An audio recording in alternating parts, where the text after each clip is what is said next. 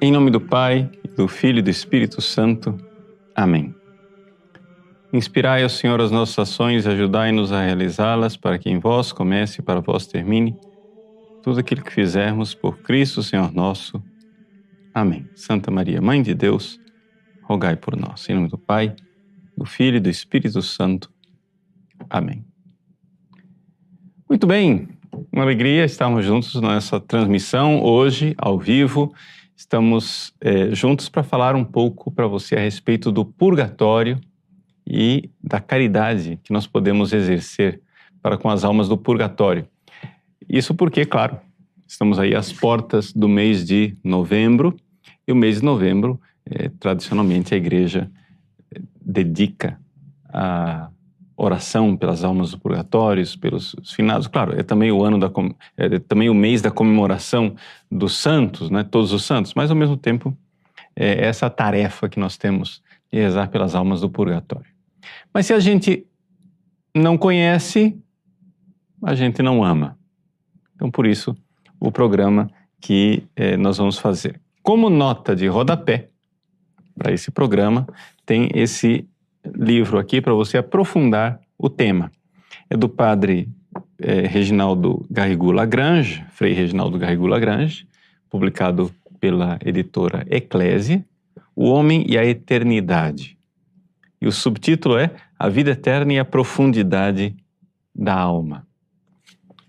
Nesse livro, é, o padre Garrigou fala não somente do purgatório, fala dos novíssimos, ou seja, é, na verdade, um, um pequeno tratado é, de escatologia, ou seja, a gente, a morte, juízo, a questão do céu, inferno e purgatório. Bom, nós católicos cremos na existência do purgatório. Não é assim uma, um, ah, eu posso crer, eu posso não crer. Não, é definido, né, é, pelos concílios ecumênicos, sobretudo na controvérsia com é, Lutero e os protestantes, o Concílio de Trento definiu, e é, a coisa é, é evidente para a tradição da igreja. Nós temos aí dois mil anos em que, desde o início, a igreja é, reza pelos mortos. Então, por que é que a gente reza pelos mortos? Né? Então, primeira coisa, nós não rezamos para que os mortos sejam salvos. Isso aqui você tira da sua cabeça. Né? Porque se você quiser rezar para alguém ser salvo, aproveita enquanto ele está vivo. Ou seja, Santa Mônica podia rezar para Santo Agostinho ser salvo enquanto ela, ele estava vivo. Depois de morto, meu irmão, vem o juízo. E uma vez que nós somos julgados, está definido o nosso destino eterno.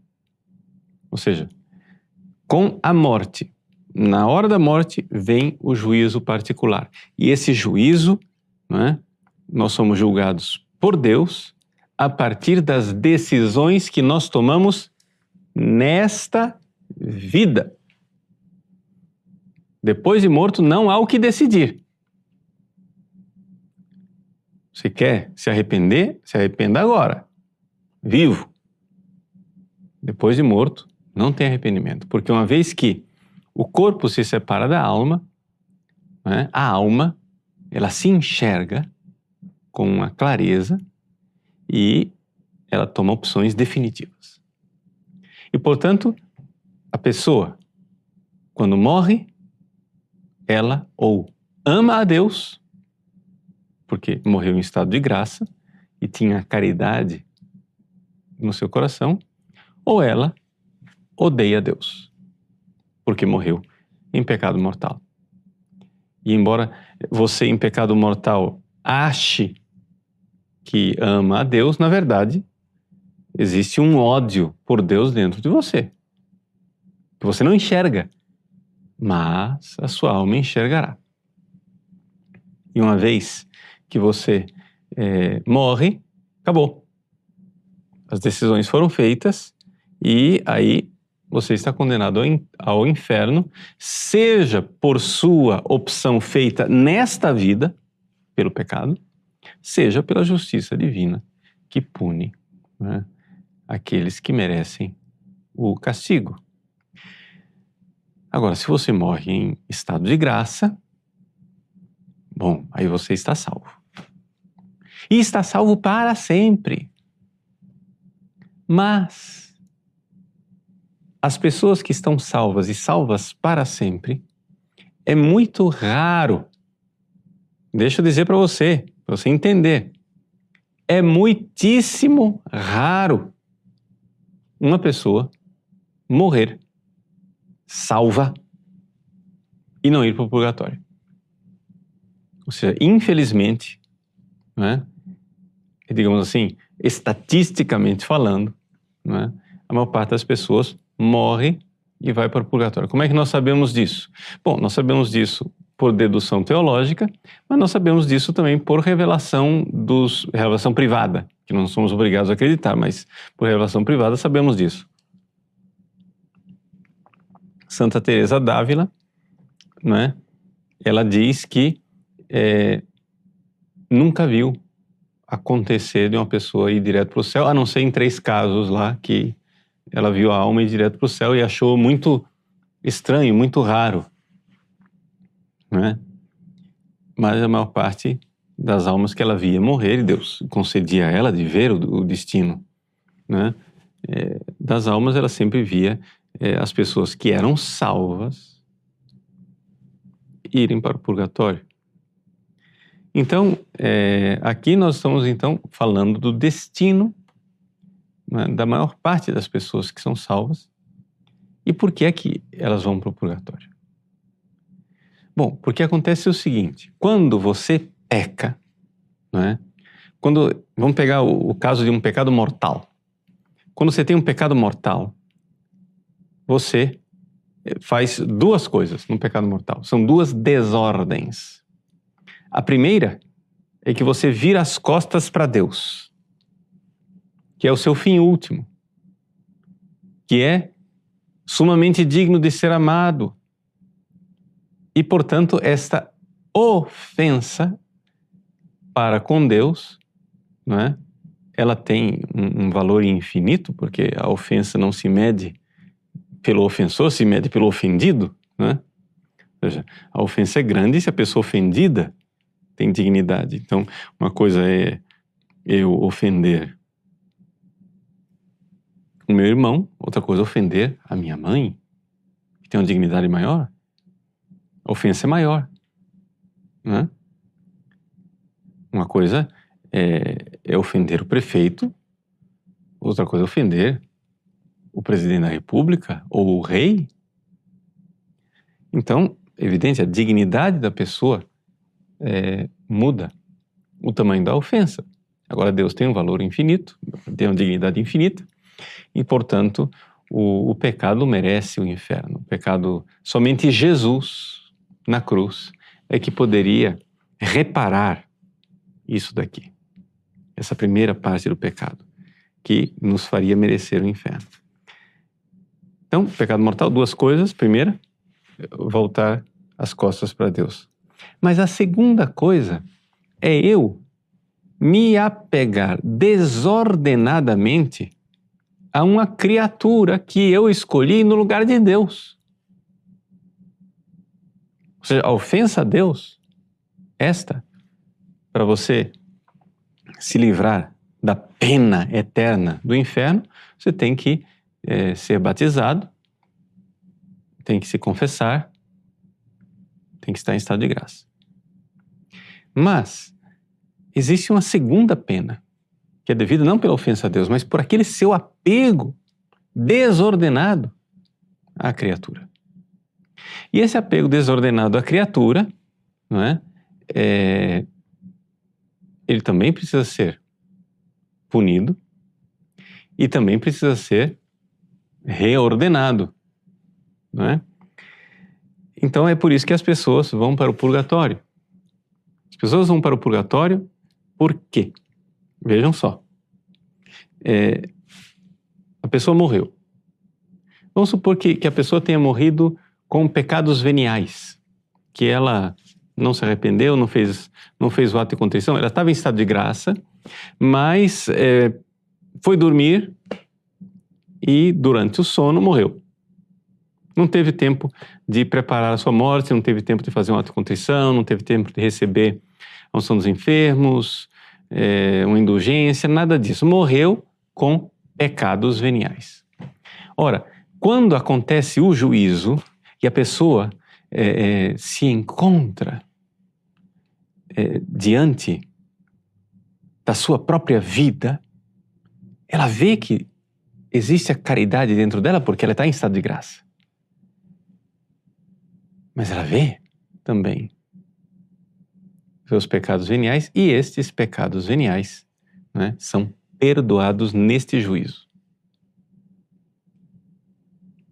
E a pessoa entra santa no purgatório. Ou seja, quem está no purgatório já é santo.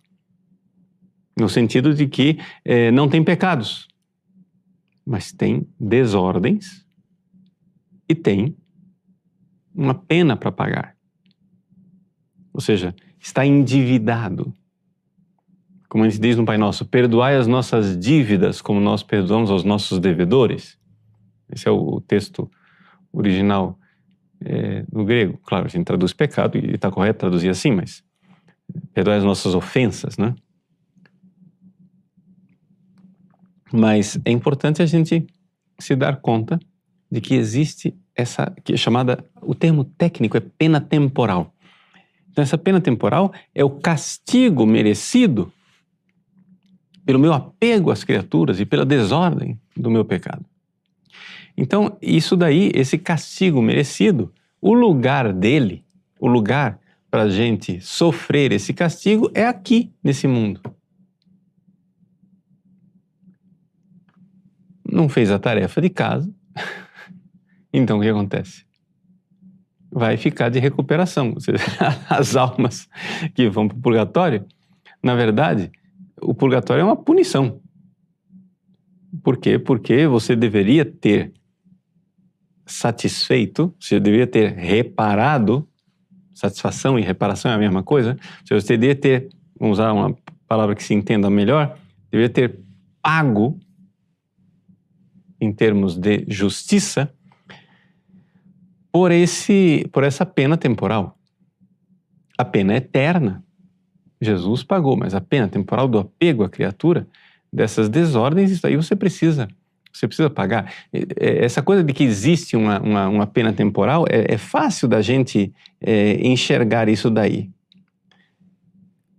Lembre-se, então, no purgatório, quem está no purgatório está fazendo duas coisas: pagando a pena temporal, ou seja, o castigo merecido pelo seu apego às criaturas, e, número dois, o apego desordenado às criaturas, vocês estão entendendo, né? E, número dois, está reordenando essa desordem, pagando o castigo e reordenando a desordem. Ora, é fácil enxergar que isso aqui existe porque nós vemos isso no nosso dia a dia, por exemplo, quando você vai confessar. Uma pessoa que se arrepende firmemente de, sei lá, do seu pecado de alcoolismo, ela se confessa recebeu o perdão dos pecados, mas ela continua com aquela tendência desordenada. É fácil ver isso. E que ela teria que fazer penitência e se esforçar para reordenar isso. E ao reordenar isso, ela também está pagando o castigo que ela mereceu por esse seu pecado. Não é? Então, é, Aqui está a realidade do purgatório. Então, quem não acredita na realidade do purgatório é claramente, número um, não é católico, porque está definido nos concílios ecumênicos, mas número dois, a gente vê claramente que só pode ser uma pessoa como Lutero, uma pessoa que não acredita na possibilidade é, de o ser humano ser santo ainda nessa vida. E que, aliás, não acredita nem que o ser humano vai ser santo lá no céu, porque é, é, a, a santidade, ou seja, a justiça para Lutero, ela é imputada desde fora pela fé, simplesmente. O padre Garrigou Lagrange, ele cita um, um evento que aconteceu na página 186 do livro. Ele diz que ele estava em, em Genebra. Genebra é, um, um, é terra de calvinistas, né? Mas ele estava dando é, uma palestra e tinha, entre as pessoas que estavam assistindo a palestra, tinha um luterano. Depois da, da palestra, o luterano foi lá falar com ele, etc, etc. E o, o padre Garrigou perguntou para ele, para o luterano, com toda sinceridade, assim, com candura. O padre Garrigou perguntou, vou ler a pergunta, como Lutero pôde chegar a essa conclusão que só a fé nos méritos de Cristo basta para a salvação e que não é necessário observar os mandamentos? Nem mesmo o mandamento de amor a Deus e ao próximo. Porque é isso, né? Ele não acredita nas obras. Então quer dizer que não, não precisa amar Deus. Só precisa ter fé. Amar Deus eu não vou. E amar o próximo também não. Não precisa observar os mandamentos. Quer dizer, é uma coisa absurda isso aqui que os protestantes creem.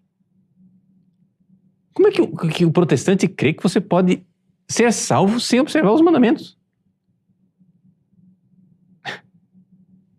Aí, o luterano disse: é muito simples. O padre Garrigou, como assim é simples? Sim, porque é diabólico. aí, aí, o padre Garrigou disse: eu não teria ousado dizer isso, mas se o senhor enxerga que a doutrina de Lutero é diabólica, como é possível que o senhor seja luterano? Aí ele respondeu: na minha família, né, nós somos luteranos de pai para filho, de geração, mas em breve entrarei na igreja católica, disse o luterano. Então, evidente, só pode ser uma doutrina diabólica você acreditar que o amor é impossível e que as pessoas não podem amar. Gente, imagine o inferno que é esse mundo. Ah, não basta, basta ter fé. Eu não preciso amar ninguém. Quer dizer, o cristianismo é, é a religião do amor, mas não precisa amar. Eu me comporto como um ímpio, egoísta, safado, mas eu tenho fé. Céu.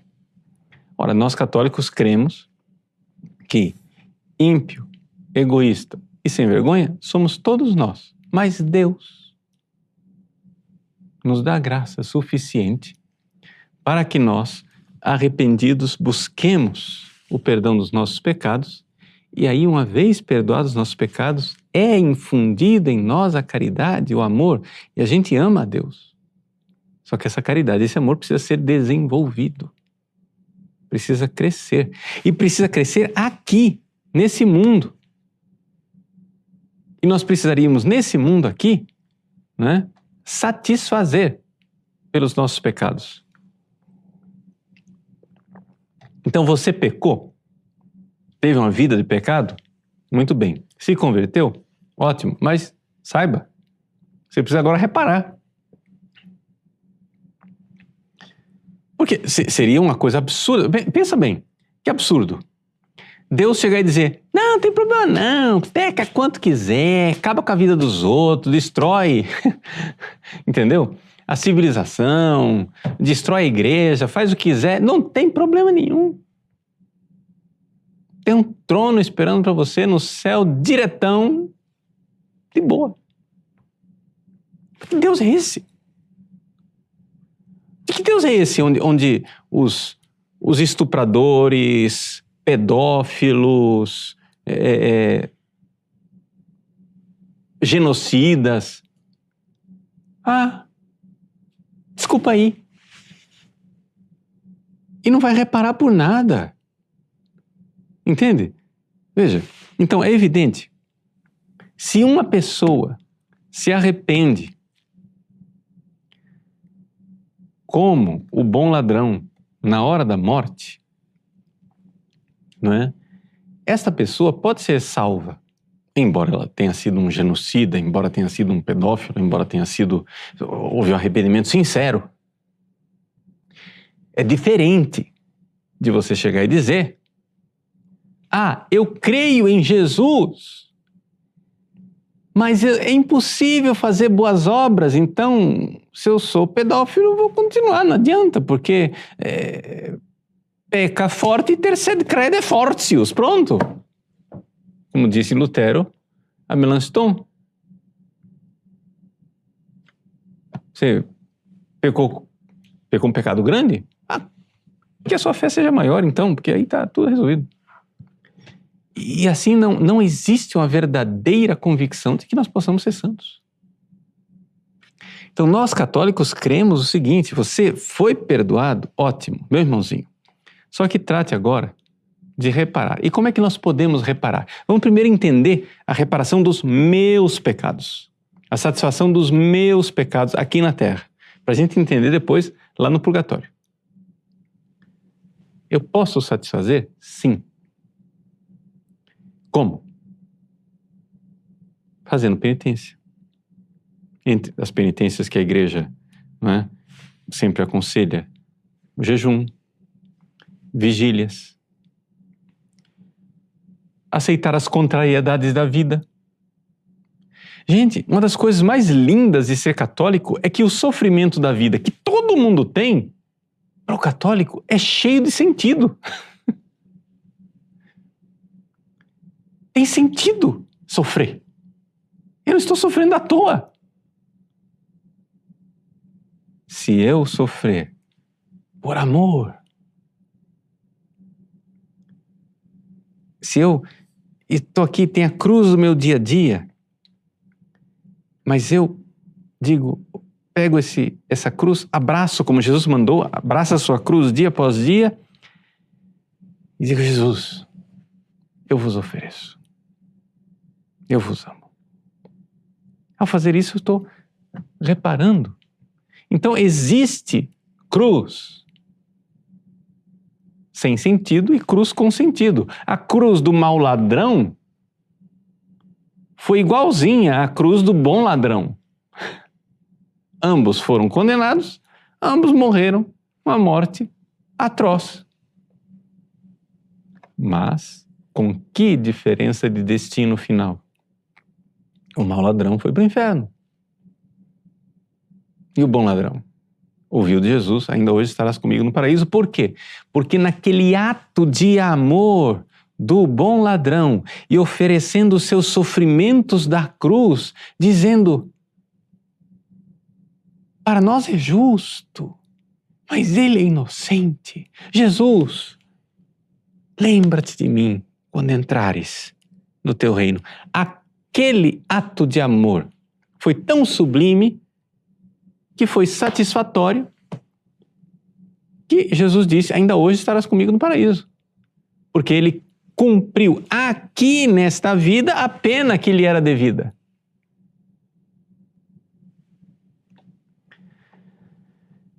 Então, o sofrimento tem sentido. Além disso, nós podemos satisfazer participando da Santa Missa, comungando, recebendo com é, fervor os sacramentos, principalmente o sacramento da confissão, quando você recebe a absolvição com verdadeira né, contrição, não aquele arrependimento é, laxo, aquele arrependimento assim, é, sem né, verdadeira, verdadeiro, assim, contrição, verdadeiro arrependimento de quem vê que ofendeu a Deus. Então, quando você recebe uma absolvição, ali também você está sendo, é, está pagando, está satisfazendo. E além disso, existe a doutrina maravilhosa da igreja que nós professamos todos os domingos, quando nós dizemos, creio na comunhão dos santos. Que quer dizer o seguinte: a satisfação de uns serve para satisfazer para os outros. Nós somos um só corpo. Então, por exemplo, eu posso, ainda aqui na vida, receber indulgências.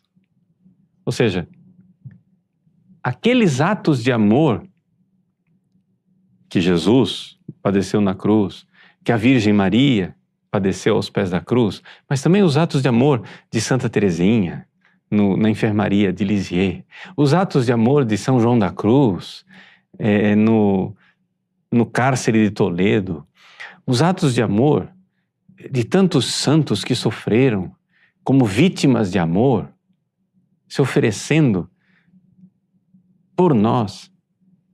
Esses atos de amor maravilhosos, eles também satisfazem por nós.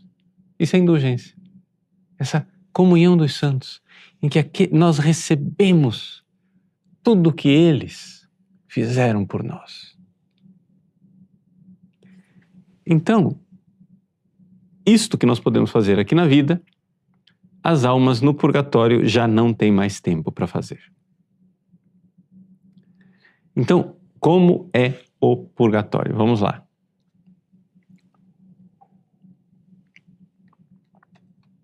Primeiro, vamos pegar uma, uma revelação privada. Santa Catarina de Gênova, uma santa italiana leiga que é, tem inclusive traduzido para o português o seu livro é, O Tratado do Purgatório, não é?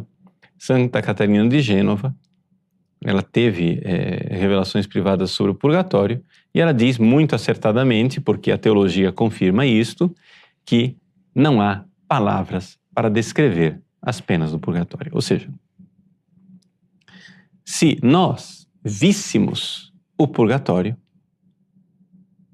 nós em tudo, vamos supor que agora Deus nos transportasse nesse momento para o purgatório para ver o que é o purgatório.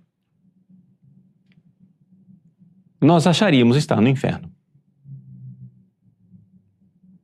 Ou seja, é, o purgatório é, em termos de sofrimento, algo que nenhuma língua é capaz de descrever.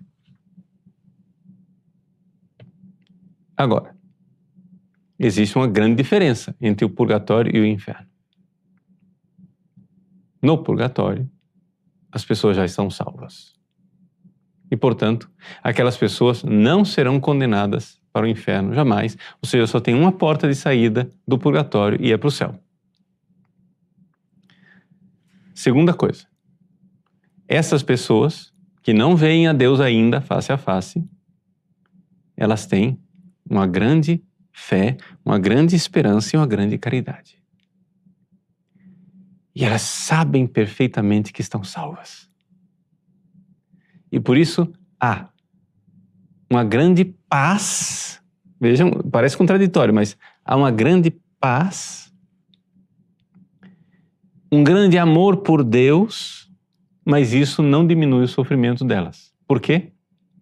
Porque é exatamente este amor por Deus que, é, digamos assim, ao invés de diminuir o sofrimento delas, aumenta. Por quê? Porque já que elas agora veem todo o amor que elas têm na alma adiar a visão é um sofrimento tremendo para elas.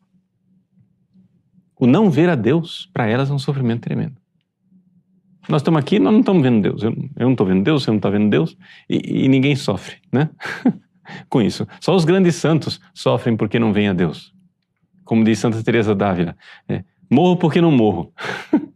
Né? Por quê? Porque era uma grande santa, e ela desejava estar com Cristo, como São Paulo. Né?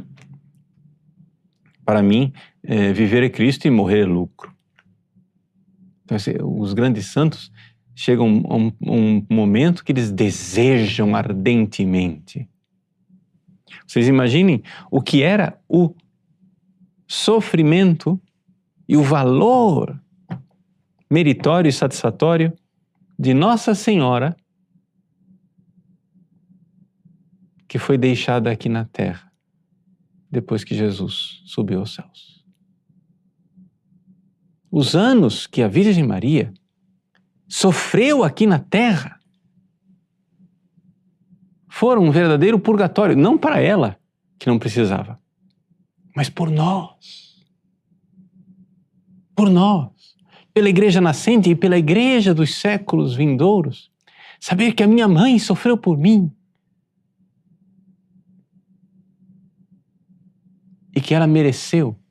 Não como o Cristo mereceu na cruz, que ele mereceu é, por justiça estrito senso, ou seja, é, de, de condinho, mas ela mereceu por mim de congruo, né? As, todas as graças que eu recebi. Nossa Senhora mereceu todas as graças que nós recebemos. Não como Cristo, mas analogamente ao Cristo. Bom, vamos lá. As almas do purgatório, então, elas sabem que já estão salvas mas a pena maior do purgatório é o não ver Deus.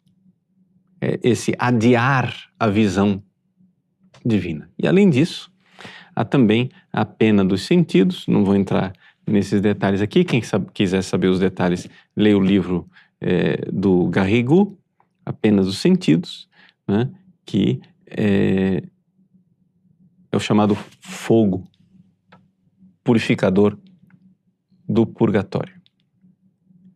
Agora, o que acontece é o seguinte: essas pessoas que estão lá, elas não podem fazer nada. Elas não podem é, fazer nada para sair daquela situação. Mas nós podemos. E aqui que está a grande caridade. A grande caridade de nós rezarmos pelas almas do purgatório. Gente, isso é uma devoção, isso é um ato de amor e de caridade que nós deveríamos ter todos os dias, o dia inteiro, várias vezes por dia, sempre lembrar das almas do purgatório. Porque eu posso fazer sacrifícios e, e rezar por você, mas eu não, não tenho garantido o efeito final desse sacrifício e dessa oração. Porque você pode rejeitar tudo e se perder e ir para o inferno. Mas, quando eu rezo pelas almas do purgatório, eu tenho efeito garantido. Eu já sei que elas estão salvas e que elas é, irão para o céu quanto antes. Você pense que, vamos fazer uma comparação. Imagine uma pessoa com câncer extremamente doloroso e que não tem analgésico que faça passar aquilo. E se você tivesse o analgésico e você pudesse dar àquela pessoa, e aquilo não te custava nada, você daria, sim ou não? Você, faria, você acharia uma crueldade não dar. Pois é, essa é a situação das almas do purgatório. Estão lá sofrendo uma coisa muito mais é, terrível do que a questão de, de de um câncer, porque estão sofrendo as penas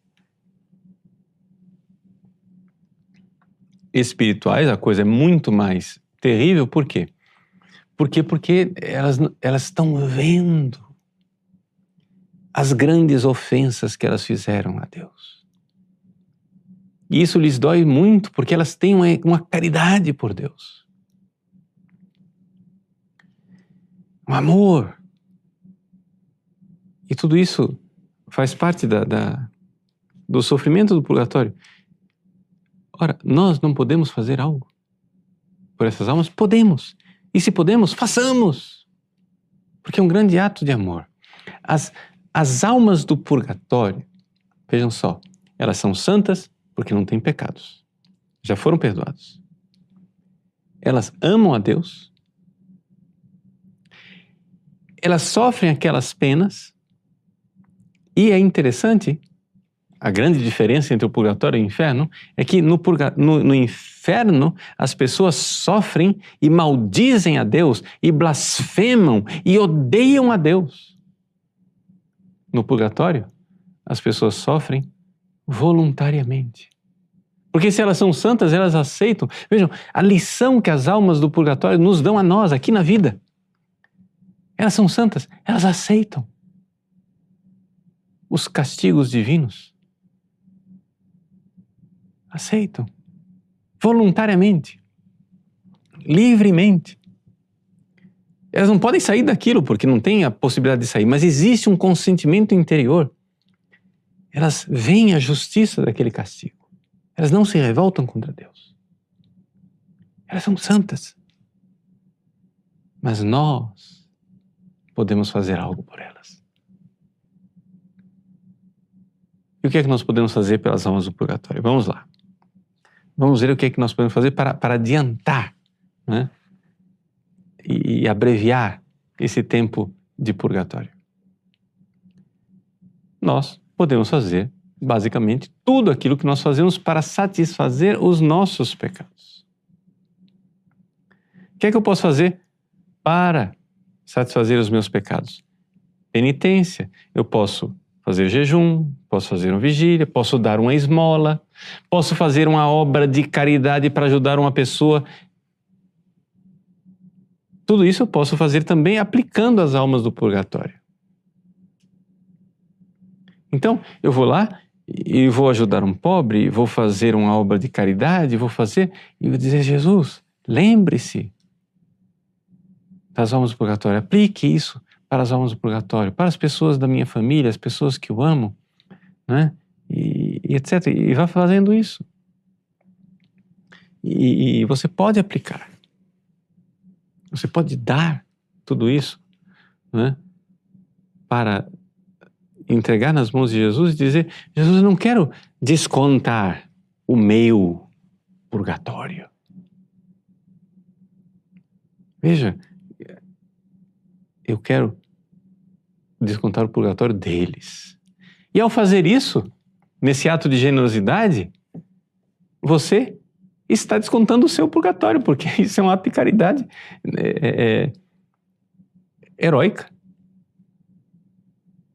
E, portanto, é, se você faz ideia do que é o purgatório, ao fazer isso pelas almas do purgatório, esquecido de si, você, evidentemente, está pagando o seu purgatório também. Mas está salvando, salvando não, perdão, é, sufragando aquelas almas é, do purgatório. Então, primeira coisa, as obras. Nós podemos fazer jejuns, penitências, vigílias, é, obras de caridade, esmolas, etc, etc. Aceitar as contrariedades da vida, aceitar coisas que, que nós não temos jeito de, de, de, de mudar. Ou seja, uma, uma injustiça que eu posso lutar e, e corrigir, ótimo, vai lá, luta e corrija. Mas existem injustiças que a gente não consegue fazer nada. Tem coisas que a gente não consegue fazer nada. Eu sou padre. Eu vejo coisas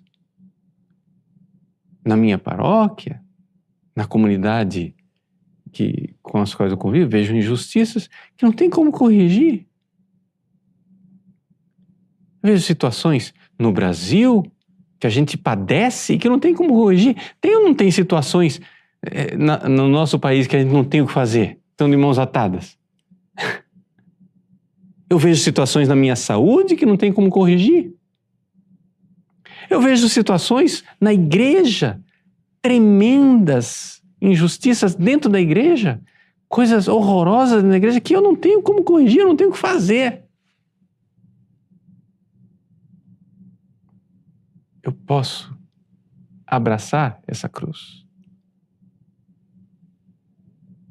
Aqui nesse mundo, isso tem valor meritório, né? Eu posso satisfazer pelos pecados. Por exemplo, quantas pessoas, madrinhas espirituais, que se oferecem é, como vítimas pelos sacerdotes. Por causa do valor meritório né, de congro pela santificação de um sacerdote? Quantas pessoas se oferecem como vítimas para satisfazer os pecados dos sacerdotes que clamam aos céus?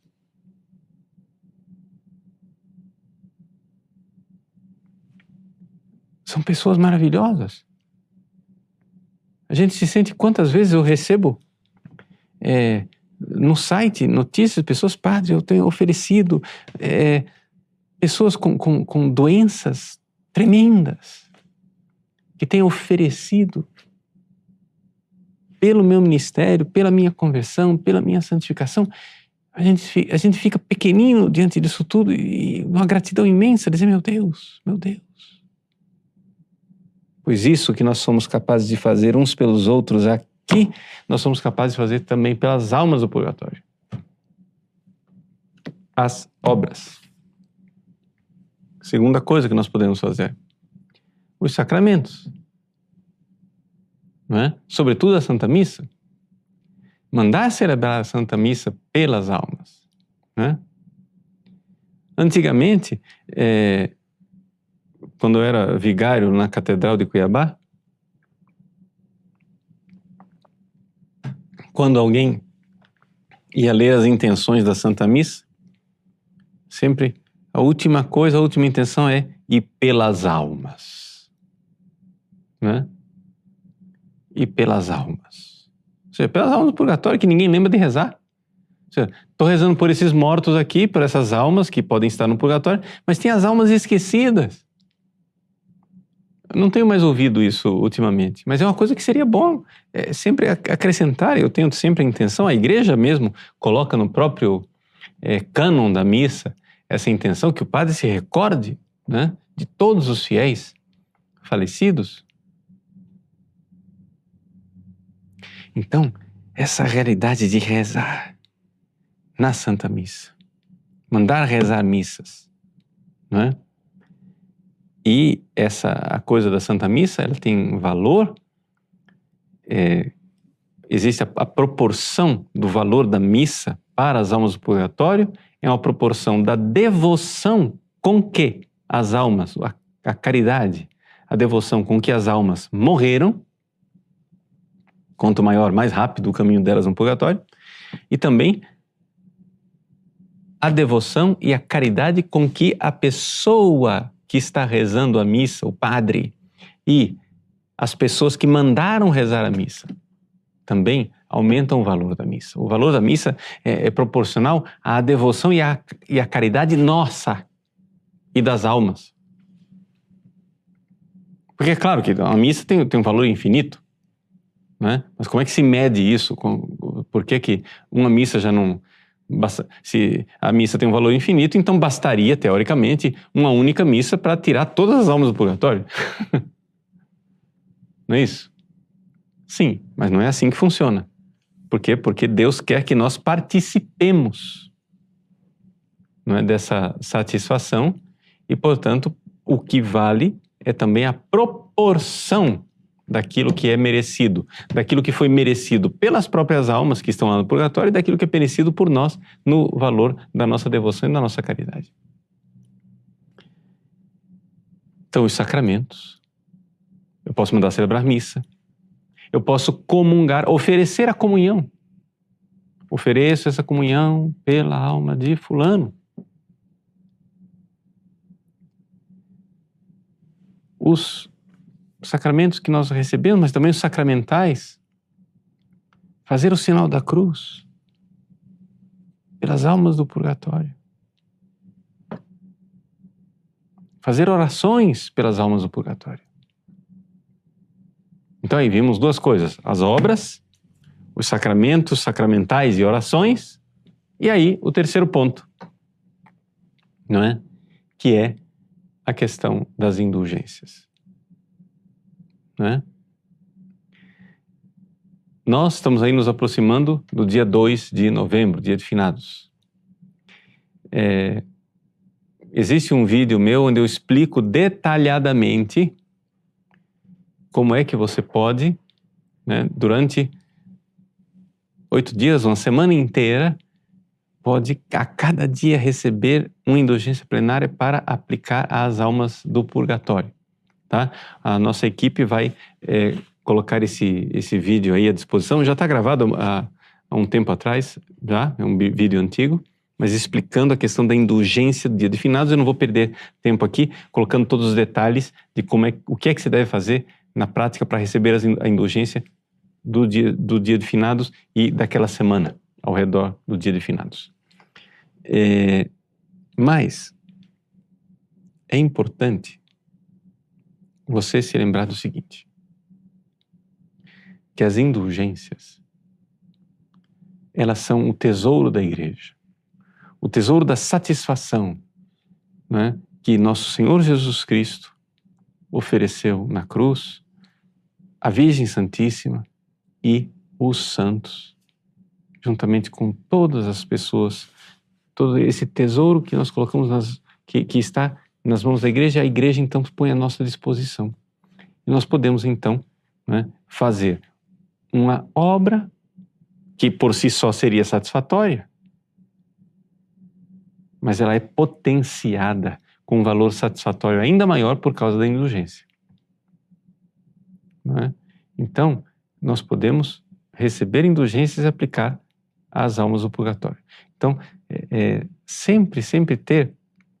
A igreja é, tem aberto os tesouros da, das indulgências com uma, uma generosidade imensa, de tal forma que, por exemplo, nós podemos receber indulgência plenária todos os dias só de fazer meia hora de adoração, ou de rezar o terço em família e assim por diante. As, as indulgências, nós podemos, podemos, podemos. E se podemos, por que não fazemos de aplicar essas indulgências às almas? Sempre servirão, sempre servirão, nunca será inútil. Nunca será inútil. Por quê? Porque se a alma pela qual eu estou rezando já está no céu, ou Deus me livre, já esteja no inferno, não é? servirá para uma outra alma servirá para uma outra alma. Então, assim, essa, essa caridade, essa caridade. É, para concluir, a coisa eu gostaria de, de aqui é, falar para vocês um, uma devoção que vocês podem é, fazer, que é o seguinte: além daqueles é, familiares que você tem, pessoas queridas, você pode também dizer para Deus: Meu Deus, eu quero receber essa comunhão, ou fazer essa obra de caridade, ou fazer essa oração, esse texto, sei lá o quê, e aplicar para uma alma muito santa que está no purgatório e que está esperando só essa pequena satisfação para entrar no céu você vai ter um santo que vai entrar no céu naquela hora e vai ter uma gratidão imensa por você. Porque foi você quem desamarrou aquele último laço que prendia dele voar para o céu direto.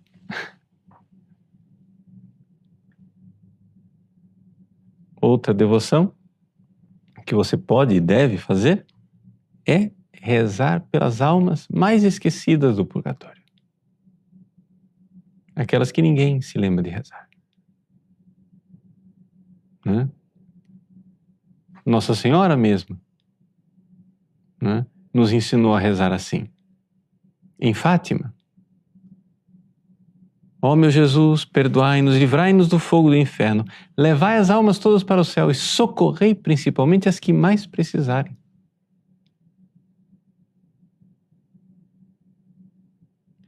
Então, essa realidade, as, as almas mais esquecidas, mais necessitadas, mais precisadas do auxílio de Deus. É? Então, são, são essas devoções que nós podemos, devemos praticar. O mês de novembro está aí para a gente retomar isso daí. A gente vamos deixar de lado essa mentalidade protestante de não acreditarmos mais é, no purgatório, de não sufragarmos as almas e de não aplicarmos as indulgências. É uma coisa, assim, é lastimável. A gente vê, por exemplo, católicos. Quer dizer, morre a pessoa e a pessoa está conduzindo uma oração porque morreu a pessoa. sei lá, missa de sétimo dia, ou um terço em casa. Ah, vamos rezar para que Deus console a família. Mas, gente, mas que consola a família o quê? Claro, reza para que Deus console a família, mas quem está mais precisando é a alma. E as pessoas não têm coragem de dizer isso. Você dizer com toda clareza. A não ser que essa pessoa fosse um santo extraordinário, essa pessoa está precisando da nossa oração. Se ela está salva, a probabilidade de que esteja no purgatório é de 99,9999%.